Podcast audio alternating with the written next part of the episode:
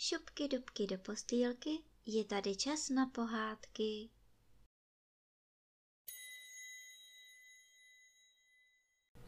Dnes vám budu vyprávět pohádku z knížky Trampoty Brouka Pitlíka, kapitola jedenáctá, jak Pitlík věděl, že něco praskne a jak to opravdu prasklo. Nemyslete si však, že Pitlík byl na tom o mnoho lépe. Brrr, klepal se po tolikerém namočení zimou, když ho včely zavírali do jedné komůrky. A teprve, když ho zalilo příjemné teplo, konečně usnul. Ale o hladu. Vůbec nic mu nedali k večeři. A také ráno marně čekal, že ho nějaká včela nakrmí. Kde pak? Nepřišla žádná, protože na vrátkách jeho komůrky bylo napsáno Tady spí pitlík, nekrmit. Na to, že má několik koláčků v kapse, si ani nevzpomněl. Jak také, vždyť tenkrát ani nevěděl, že si něco bere. Tak co teď měl dělat, když mu nic nedali? Byl aspoň rád, že je mu teplo. A tak prospal v komůrce celý den. Teprve večer, když včely utichly, odvážil se ven. Kde pak je kuchyně? Našel ji pod mě, ale byla prázdná, jako vymetená. Tak aspoň do spižírny kde pak mají včely med. Jistě v některých těch komůrkách. A tak pytlík začal pátrat po komůrkách. Kdyby aspoň mohl do některé nakouknout. Ale včely jakoby věděli, že tam bude pytlík šmejdit, všechny komůrky zavřely.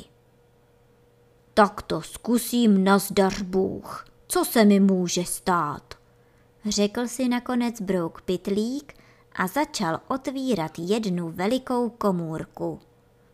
Buď tam bude medu, že se najím až prasknu, nebo praskne něco jiného. Říkal si, když vylamoval vrátka. A prasklo. Najednou bác a hromský chlape, co mne tu budíš? Nevidíš, že ještě spím? Ozvalo se z komůrky. A jak se to kroutíš? Nevíš, jak máš stát před pánem? Řval na něj kdosi takovým bzučivým hlasem jako nějaká trumpeta. A tu se celý úl probudil. Pro pána krále.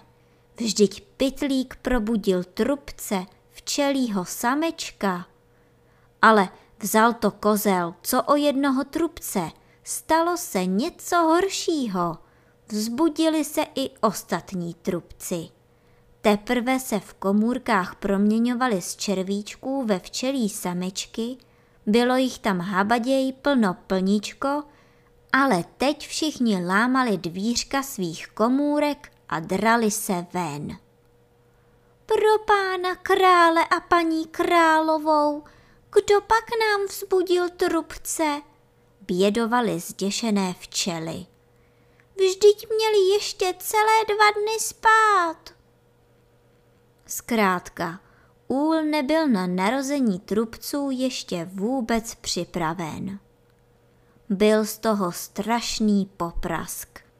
Trubci troubili jako o posledním soudu, dělnice klopítaly přes košťata Dvě kuchařky spadly do hrnců, jedna komorná natrhla královně křídlo a tři strážkyně už mysleli, že našli viníka a počali ve tmě omylem tlouci do sebe.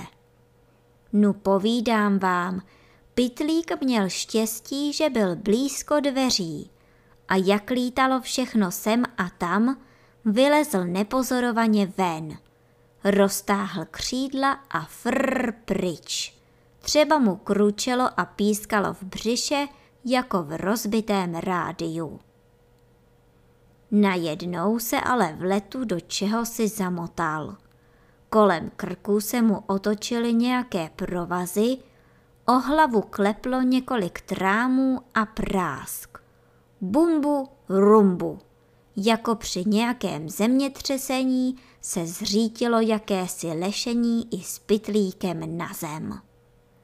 Pytlík ležel vzhůru nohama, na hlavě měl káč s maltou, na noze napíchnuté pokreslené papíry. Usta tisíců hřebíků a pěti krokvic, zaklel kdosi učeně nad tou spouští. Hrom, aby do toho vrtáka bacil, zahuboval někdo druhý zase docela neučeně. Pytlík si utřel oči od Malty, rozhlédl se trochu a málem vykřikl hrůzou. Nad sebou viděl dva veliké chlapíky s hrozitánskými vousy, se sekerami v rukou, jeden byl starší, měl tak trochu bříško a druhý mladší, s brýlemi učeně nasazenými na nose. Byli to dva tesaříci, kteří tu stavěli domek.